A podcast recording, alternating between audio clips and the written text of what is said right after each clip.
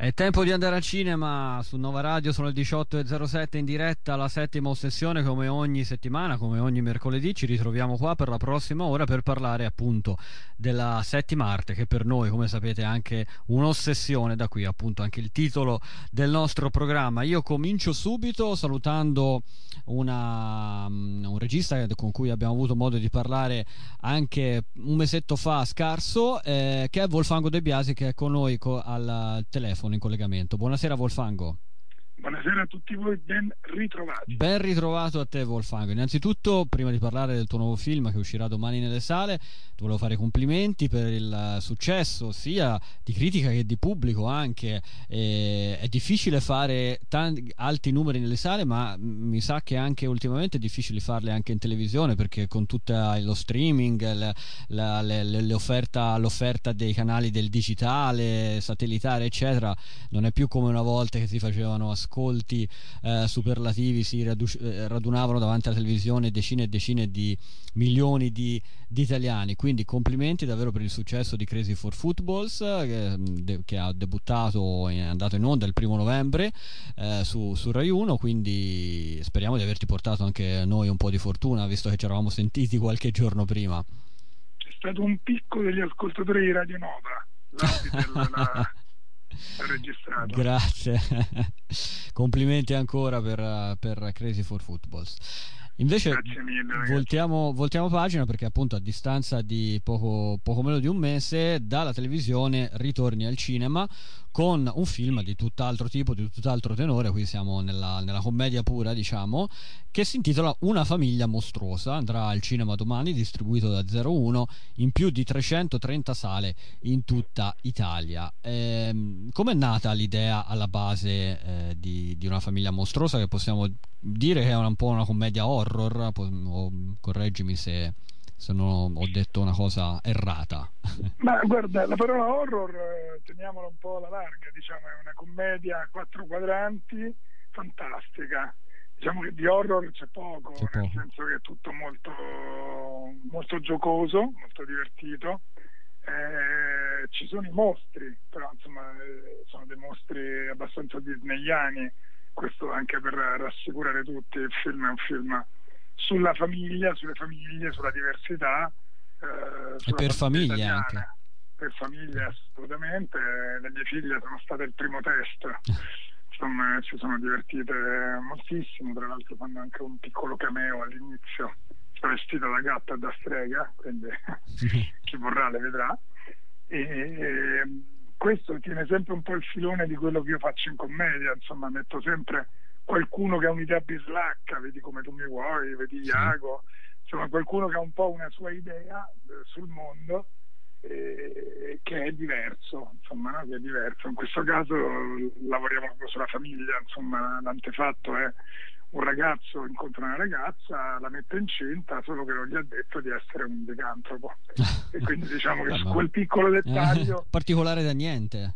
È costretto a portarla alla famiglia al castello Avito, molto nobiliare, dove ci sono un Massimo Ghini Vampiro, una Lucia Ocone Strega, eh, uno Zio Nanni fatto da Calabresi, insomma, quindi eh, un po' un Frankenstein, c'è una sorellina vampiro una nonna fantasma, interpretata dalla Boucher, e chiaramente insomma, si ritrovano lì a dover far finta di essere umani pur non sopportando gli umani, se non che a un certo punto arriva la famiglia di lei, che sono gli umanissimi e mostruosi, eh, Lillo e eh, Ilaria Spada, con un cameo poi anche di Pippo Franco, insomma un grande ritorno. Quindi un cast, e, un cast all stars proprio di... Un cast all star, eh, tra l'altro l'idea nasce con un amico di San Casciano, ah, Filippo Bologna. Beh. Vicino a casa nostra, vicino, vicino esatto, Firenze dove noi andiamo in onda. Un amico toscano con ah. cui ormai ho scritto sia Cresi che, eh, che, questo qua, poi questo è anche scritto con il professor Bencivenni con cui ho scritto tre dei miei natali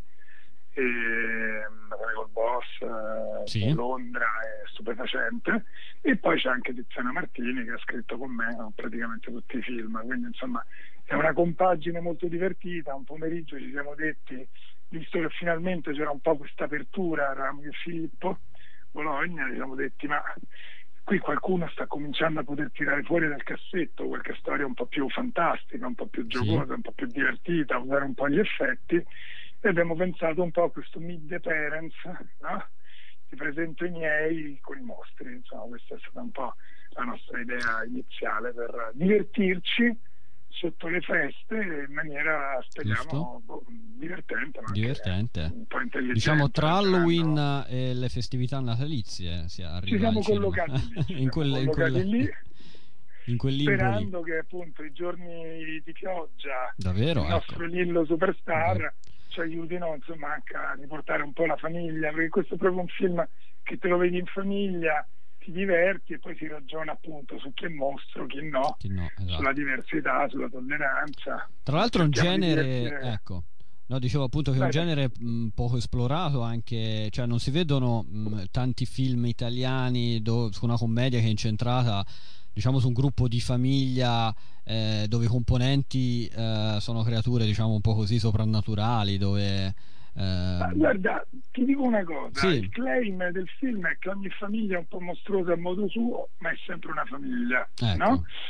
Io mi hanno detto, ma insomma, questa deriva fantastica, io lo trovo probabilmente un film realista, nel senso che io mi sono un po' basato su quei mercanti in fiera fatti il 26, su quelle partite a sì. sette e mezzo, ma insomma, ora ve lo dico anche a voi, ma chi è che non c'ha un piccolo licantropo che non gli ha detto la fidanzata? o chi è che non c'ha una suocera un po' strega? Ah. O chi non ha quei parenti che arrivano e buttano la bottiglia dicendo che l'hanno pagata dupiotte, che in romano vuol dire 200.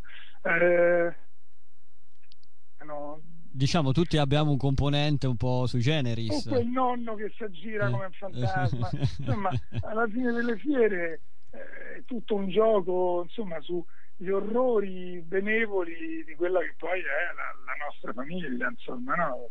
Si, si, fa per ridere poi. Certo, si fa per ridere, per passare il tempo, per andare al cinema, visto come hai ricordato te, in questo weekend hanno messo praticamente brutto tempo in tutta Italia, quindi insomma è il classico tempo da cinema questo.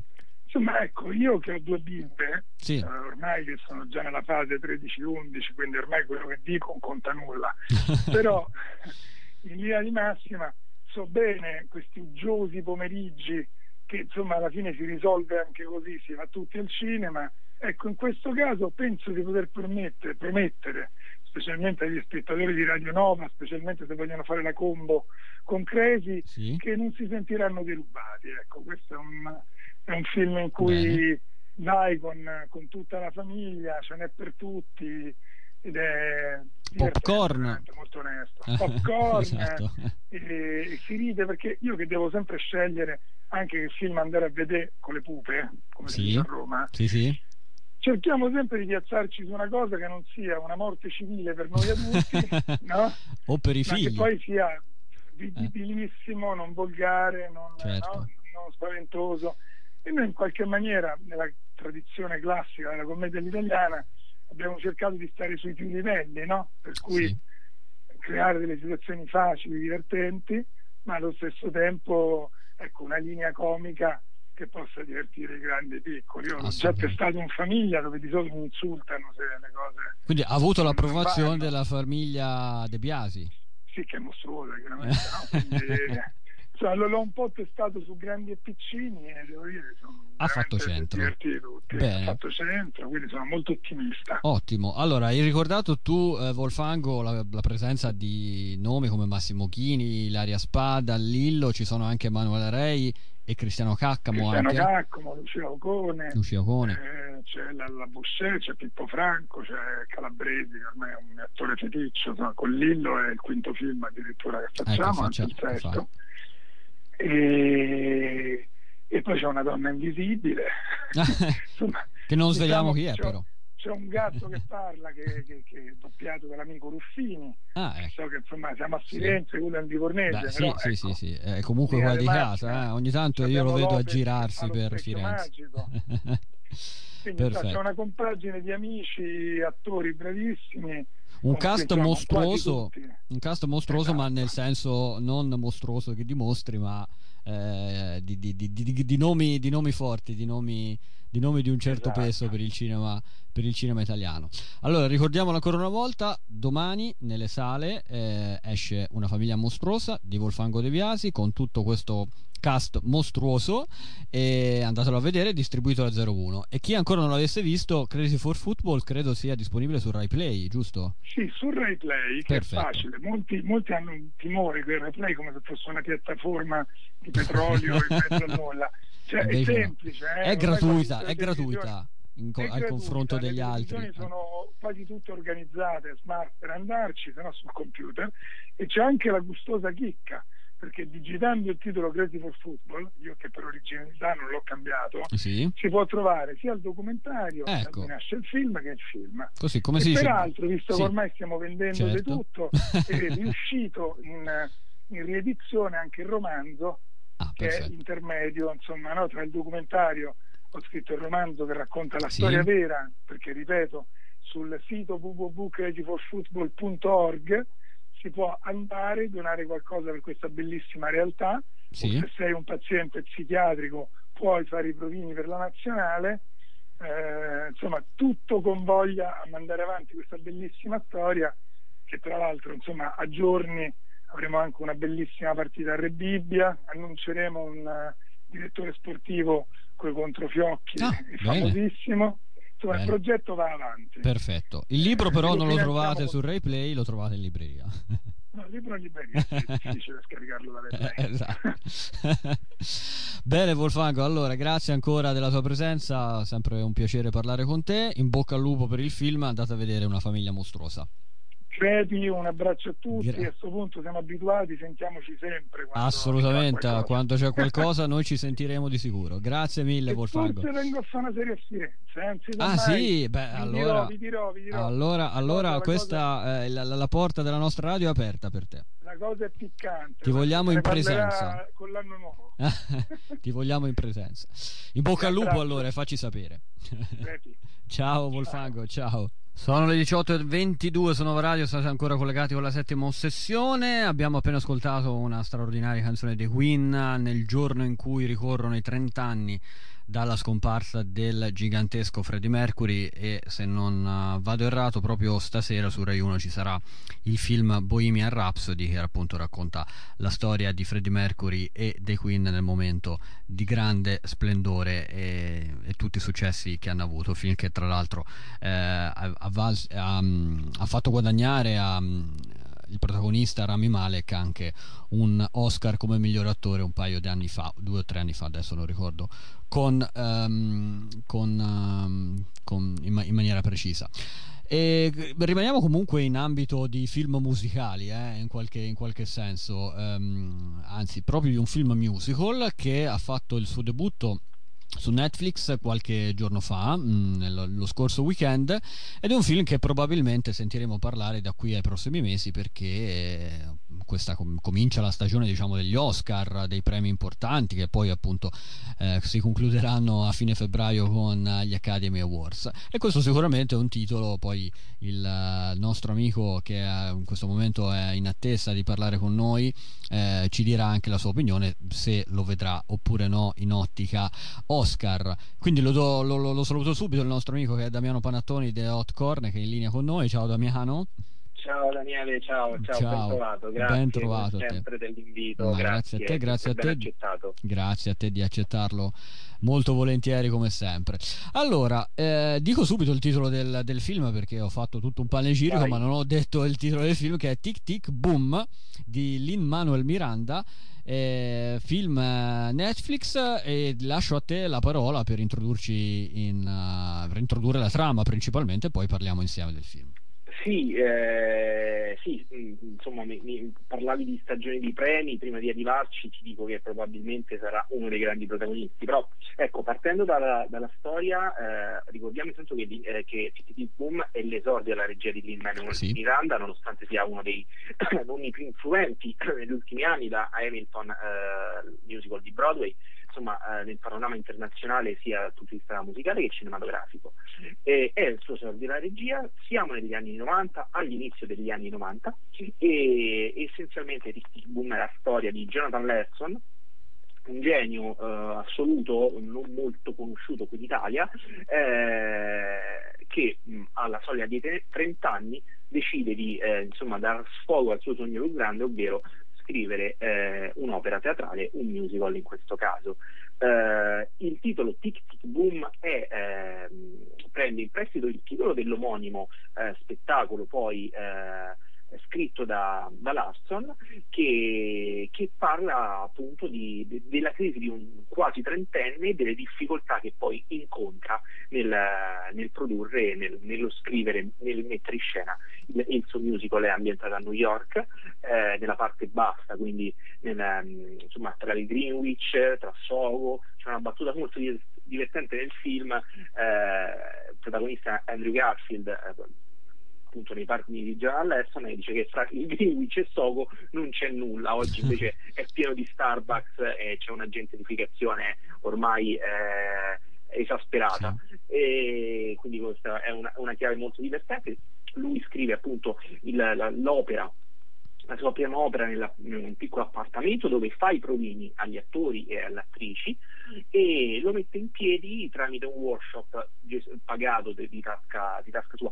Purtroppo però eh, insomma, eh, la storia di, di, di Larson insomma, eh, non è conosciutissima, però insomma, si capisce da, da subito che purtroppo lui per una per un grave problema sì. di, di, salute poi scomparirà qualche anche anno tragica non, la storia sì. Anche, purtroppo mm-hmm. sì e non vedrà mai su, le sue opere appunto portate a Broadway, a Broadway che, che, arriveranno solo all'inizio degli anni 2000 ecco eh, quello che mi ha colpito è che eh, appunto lui scompare il giorno prima, scusate il gioco di parole, della prima di Rent, che poi è il suo di musical di poi, grande esatto, successo. Il suo capolavoro, il suo esatto. grande successo, esatto. Quindi purtroppo la vita eh, verso Jonathan Larson è stata davvero. Eh, da, davvero beffarda e davvero davvero crudele. È un film molto bello, hai parlato di musical, però è un musical abbastanza ibrido perché poi chiaramente eh, il genere o lo si ama o lo si odia, credo. Eh sì, eh, sì, non ci sono mezze misure per i musical. non, non ci sono mezze misure, eh, se penso ad Annette, a un film che eh, adesso sì, insomma, sì, è in sala appunto del proprio del musical. E, lo, si ama, lo si ama o lo si odia, ma qui siamo più a metà è un musical più alla La Land, insomma, se vogliamo, mm. perché comunque ci sono delle cantate molto ben orchestrate, devo dire. Sì.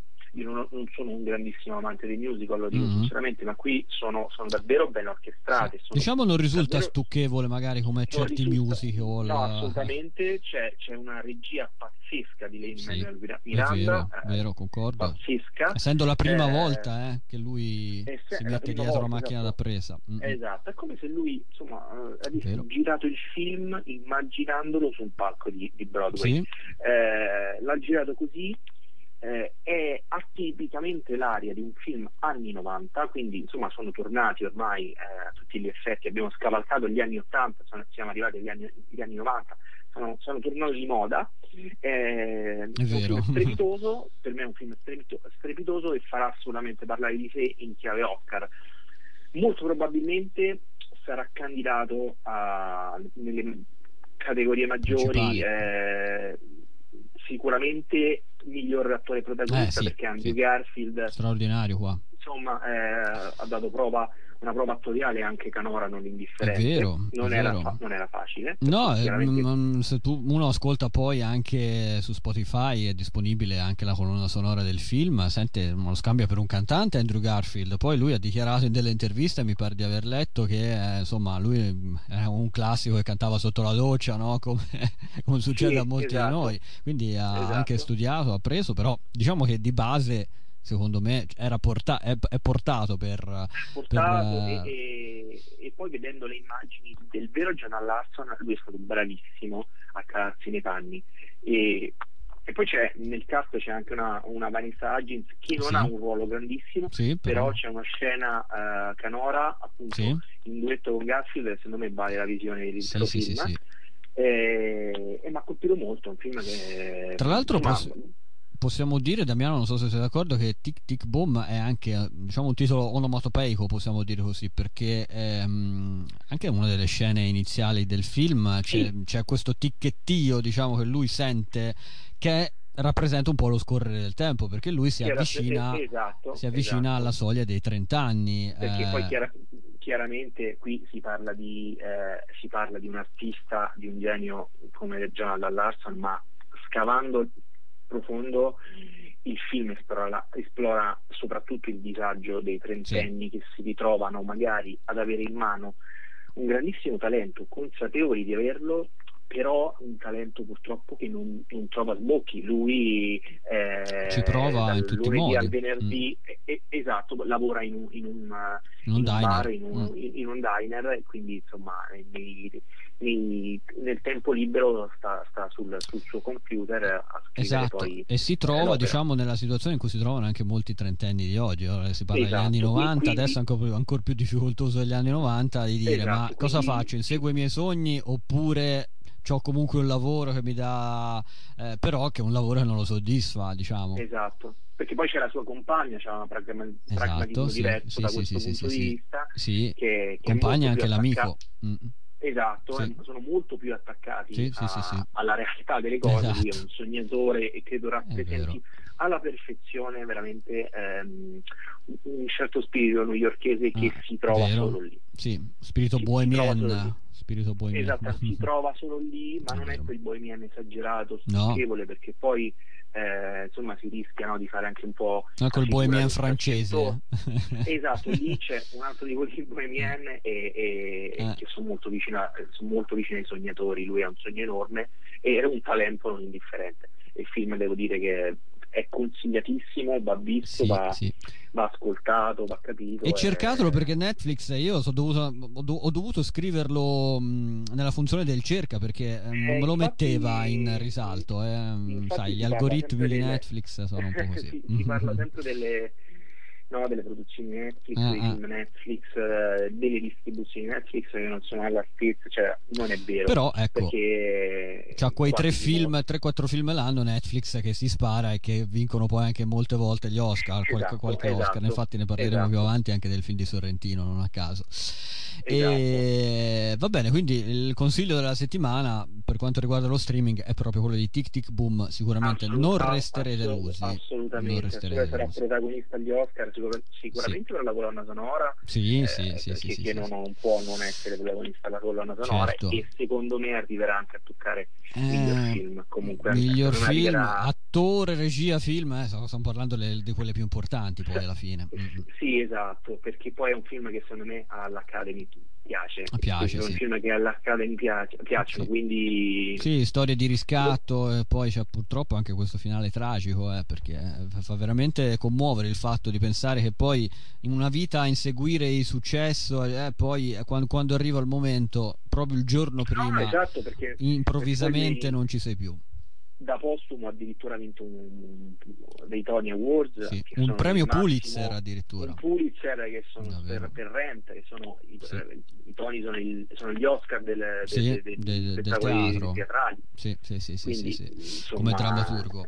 Esatto una esatto. storia da riscoprire eh, soprattutto per il pubblico italiano insomma eh, sicuramente una storia che farà commuovere vi farà divertire vi farà sognare e, ve lo consigliamo. Tic tic boom. Grazie Damiano, Daniele, grazie. grazie. ci sentiamo grazie alla prossima. Grazie grazie. Ciao, ciao, ciao, ciao, ciao, ciao. Si torna in diretta su Nova Radio con la settima ossessione, sono le 18 e 35 minuti in questo istante di mercoledì 24 novembre, continuiamo a parlare di film, lo facciamo aprendo una finestra sul Festival dei Popoli che è in corso di svolgimento a, a, qui a Firenze, sapete il festival, uno dei festival più importanti, anzi il più importante festival dei documentari i, i, del film documentario in Italia, se non in tutta Europa. E oggi parliamo con uno dei film che saranno protagonisti tra qualche giorno, esattamente nella serata di sabato al Festival dei Popoli. Eh, è un film documentario, appunto, eh, che si intitola L'assedio ed è diretto da Marta Innocenti che abbiamo qui in collegamento con noi. Buonasera Marta. Ciao, buonasera a tutti, ciao. Buonasera a te, grazie, grazie di essere qua con Dai, noi. Grazie a voi, grazie allora, a voi. Allora, iniziamo un po' a parlare di questo racconto, di questo folle rituale che tutti gli anni nel Mugello porta più di 150.000 spettatori che provengono da tutto il mondo nei campi che circondano appunto il circuito, il famoso circuito dell'autodromo del Mugello per vivere un'esperienza eh, estrema e senza limiti che non si uh, limita soltanto al, al, al, fatto del moto mondiale, c'è un mondo intorno. Ce lo puoi raccontare? Ce lo vuoi raccontare? Sì, certo, assolutamente. Allora, il film eh, praticamente il Sodoni racconta tutto quello che accade al di là della gara, perché il circuito del Mugello, quello dove appunto si svolge la, eh, la gara nazionale, la gara italiana della MotoGP è l'unico circuito al mondo che permette agli spettatori di pernottare all'interno nei campi che circondano il circuito.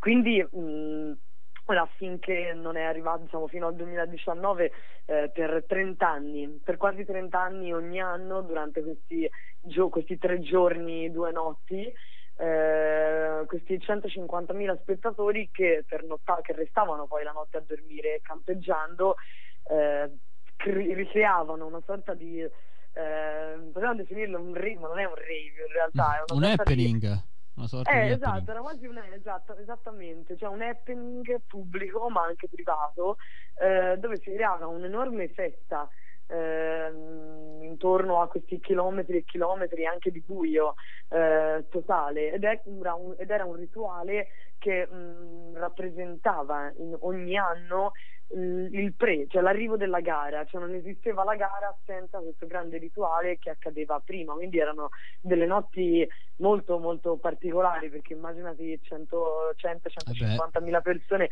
tutte insieme, poi ovviamente dentro non ci sono ehm, regole nel senso che ovviamente un controllo su insomma, una quantità di persone del genere è molto problematico, quindi giustamente era anche una un momento portato a eh, sicuramente al divertimento perché sono tipo le notti più divertenti eh, che potresti mai certo. passare ma ovviamente anche nell'eccesso e nell'esasperazione quindi ecco il film è un viaggio all'interno di queste notti, quindi cosa, il rituale di quello che accade dentro, come le persone entrano, perché entrano eh, spesso scavalcando anche le barriere. Le barriere, cioè entrano perché in maniera ti...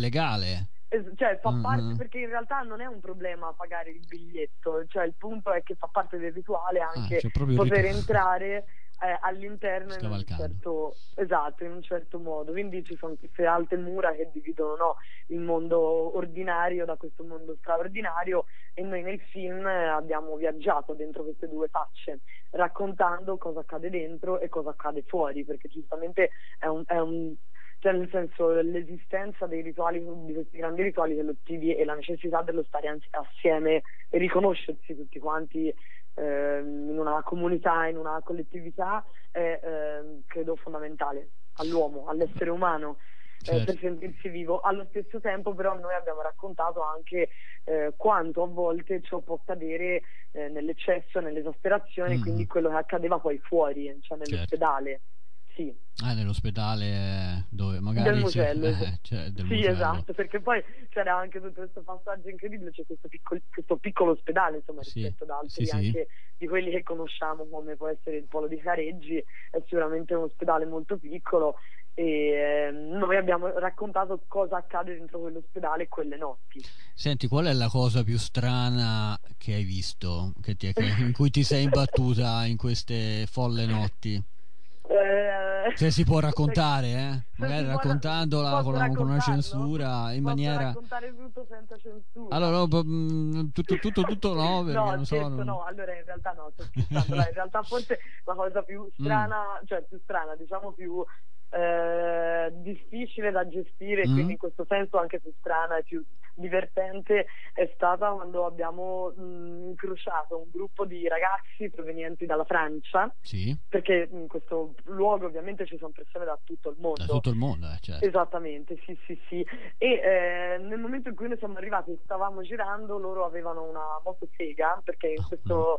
Il rituale, cioè quello che fa parte del rituale è anche ehm, non dover esserci mai silenzio quindi per tutti questi ah, ci deve essere casino 24 ore esatto, su 24 esatto, non si dorme lì eh, ovviamente esatto, non, che poi, eh. esatto perché poi c'è il coro famoso che al Mugello non si dorme il coro no. quello storico del luogo E, um, quando noi siamo arrivati c'erano questi ragazzi con le motoseghe e nel momento in cui cioè, insomma gli abbiamo spiegato stavamo girando un film eh, loro sono presi da qualche eh, euforia eh, del momento eh, praticamente ci hanno quasi distrutto la telecamera, videocamera perché ci hanno, hanno cominciato a eh, non lo so, spingere le motoseghe o farci vedere le loro motoseghe azionate verso la camera, Mamma ce le puntavano proprio in camera Oddio, per farcele vedere. Esatto, Eh, ma e c'era po' tipo il direttore della pericoloso. fotografia. Sì, Eh. ah, mm, sì, può essere anche Può pericoloso, essere pericoloso. decisamente. E- No, magari e le sapevano maneggiare, eh, ma non lo so, magari... sì, ehm, però comunque in ogni caso noi c'era il direttore della fotografia, Mm. Marco, che insomma comunque era un attimo di eh, difficoltà eh, perché immagino, immagino. cioè, non sapevamo bene ok cosa stava succedendo, Sta succedendo.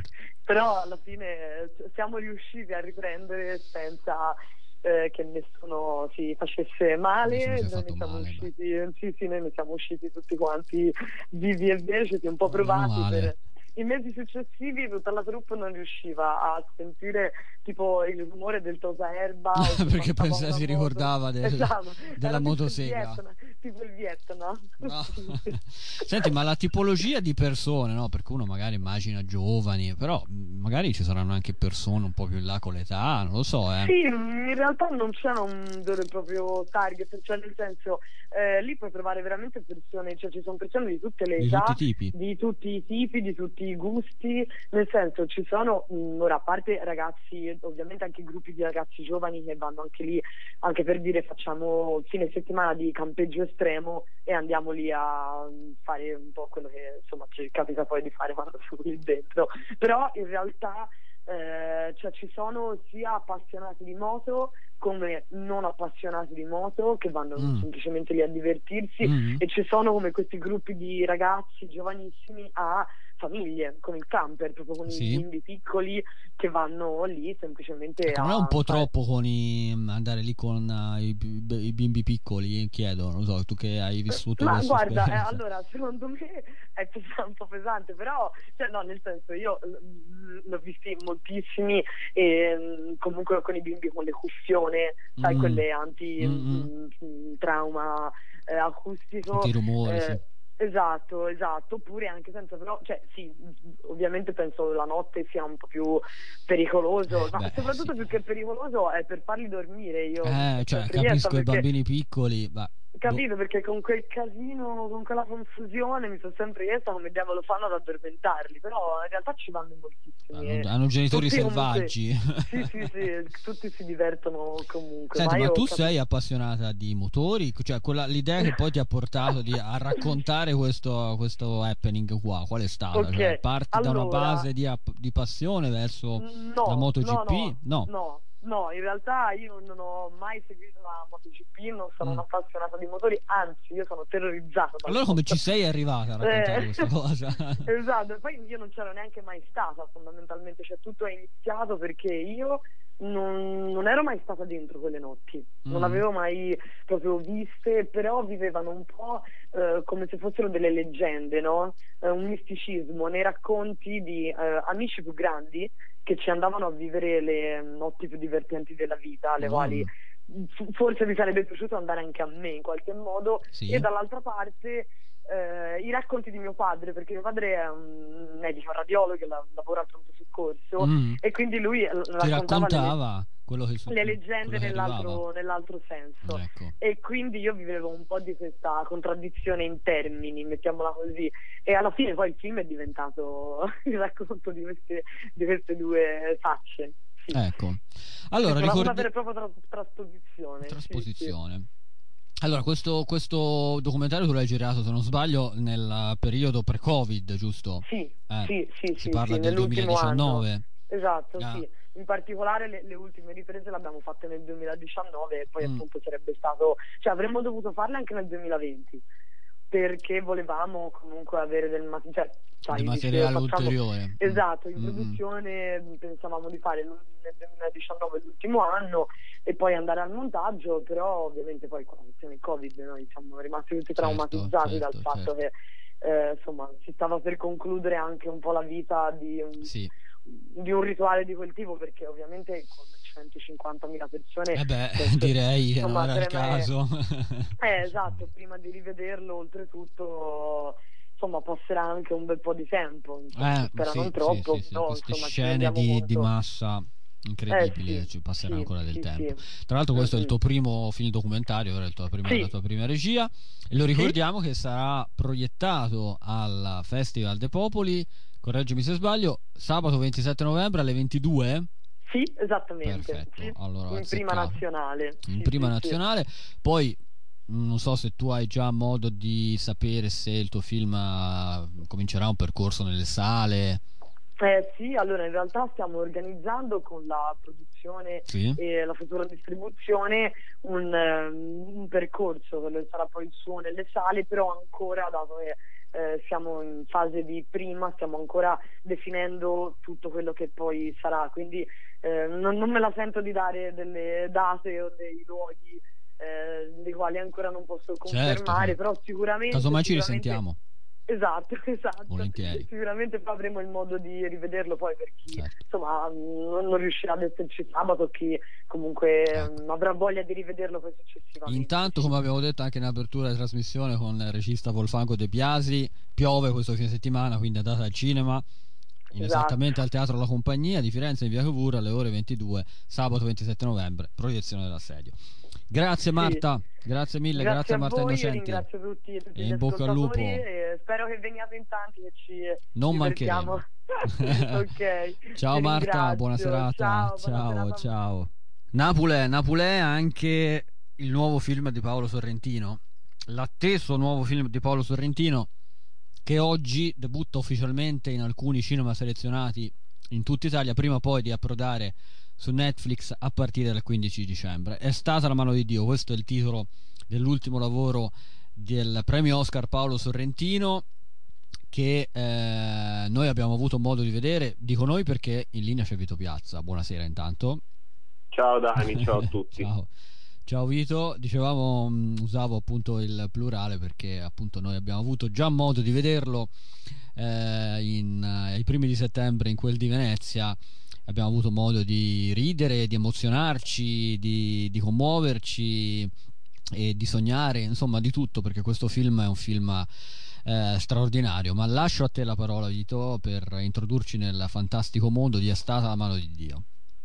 Ma sì, hai già detto tutto, io rischierei di, di, fare, di fare, solo peggio, insomma, voglio dire, c'è, c'è veramente poco da dire. Il film è largamente più o meno largamente ispirato al, alla vicenda di, biografica purtroppo tragica appunto di, di, Sorrentino che appunto perse entrambi i genitori abbastanza ancora ragazzino, abbastanza giovane, quindi le sue diciamo che la sua figura, il suo personaggio è quello di Fabietto Schise è interpretato da, da Scotti appunto da, da, questo ragazzino che tra l'altro gli somiglia anche abbastanza fisicamente eh sì, è vero. Ecco.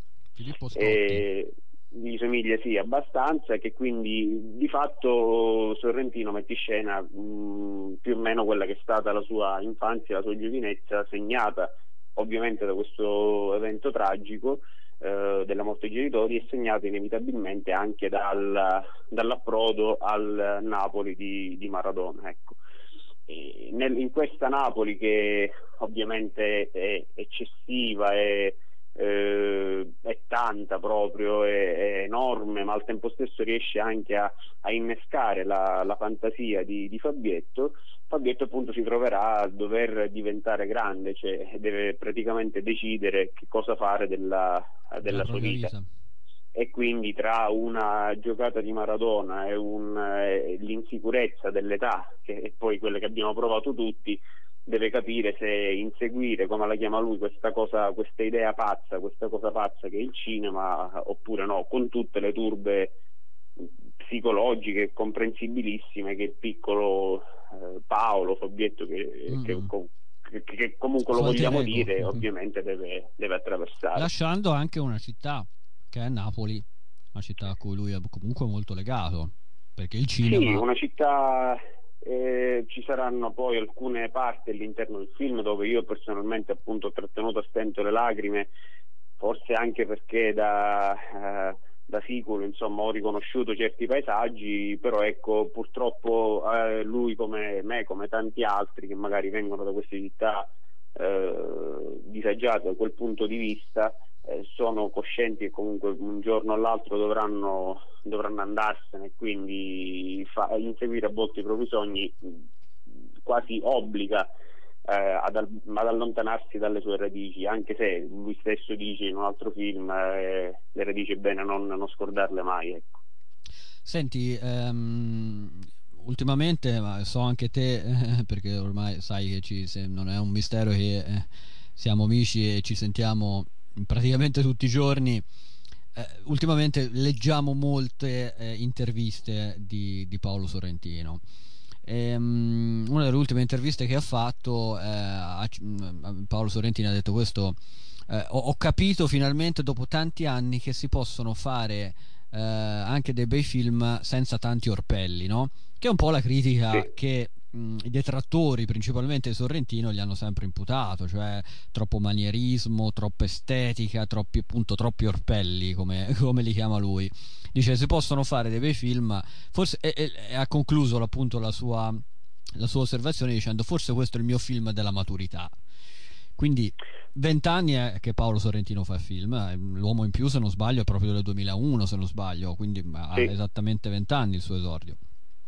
Come, come, la interpreti tu questa cosa? Cioè, che prima io... non era maturo Sorrentino e adesso sì, or... Eh, qual è il vero Sorrentino? Se... Cioè, ah, io credo che comunque eh, andare alla ricerca del vero, della vera cifra registica sia un po' un'illusione, cioè probabilmente il Sorrentino era Sorrentino dieci anni fa, eh, quando lo era anche quando vinse l'Oscar e lo è altrettanto adesso. E semplicemente forse in ogni, in ogni fase della nostra vita, e Sorrentino in questa cosa della sua, attraversiamo dei periodi in cui ci sentiamo più inclini a, a un certo stile anziché a un altro sicuramente questo è un film molto più sincero e lo si capisce eh, senza che io attribuisca a questa sincerità alcun valore di maggior o minor pregio artistico assolutamente, ma voglio dire è più sincero perché si vede che la materia che sta trattando è trattata con una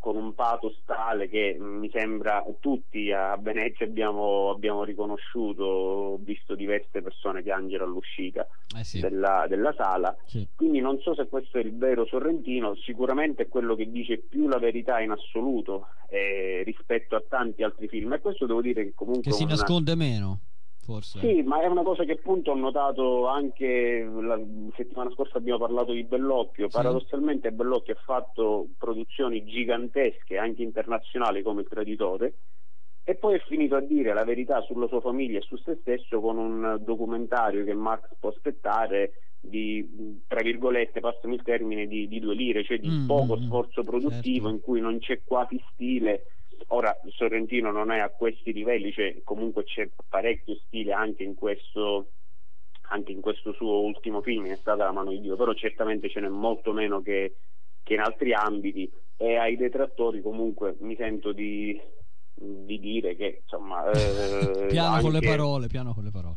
No, oddio, si può anche esagerare con le parole, sai che a me piace a volte anche spararla grossa per il sì, gusto di spararla sì, grossa, sì, però insomma anche mm. saper maneggiare quel, quell'estro visionario non credo sia eh no. Un, uh, un, male, anzi se tutti ci riuscissero probabilmente non farebbero i critici. Credo. Abbiamo citato appunto Filippo Scotti nei panni di, di, di, del protagonista Fabio che è appunto alter ego diciamo così di Paolo Sorrentino, ma c'è anche l'immancabile Tony Servillo che qui interpreta il padre di, di, Fabietto slash Paolo Sorrentino. Poi c'è anche un cast uh, Teresa Saponangelo, Luisa Ranieri nei panni della zia uh, di, Paolo, di, di, Paolo, Sorrentino. Mm, insomma un cast di, grandi attori. E io, io, noi il consiglio che vi diamo è quello di non farvelo sfuggire assolutamente al cinema. Usci- esce oggi sì in alcune sale selezionate che troverete appunto su uh, il sito mi pare di Lucky Red che lo distribuisce al cinema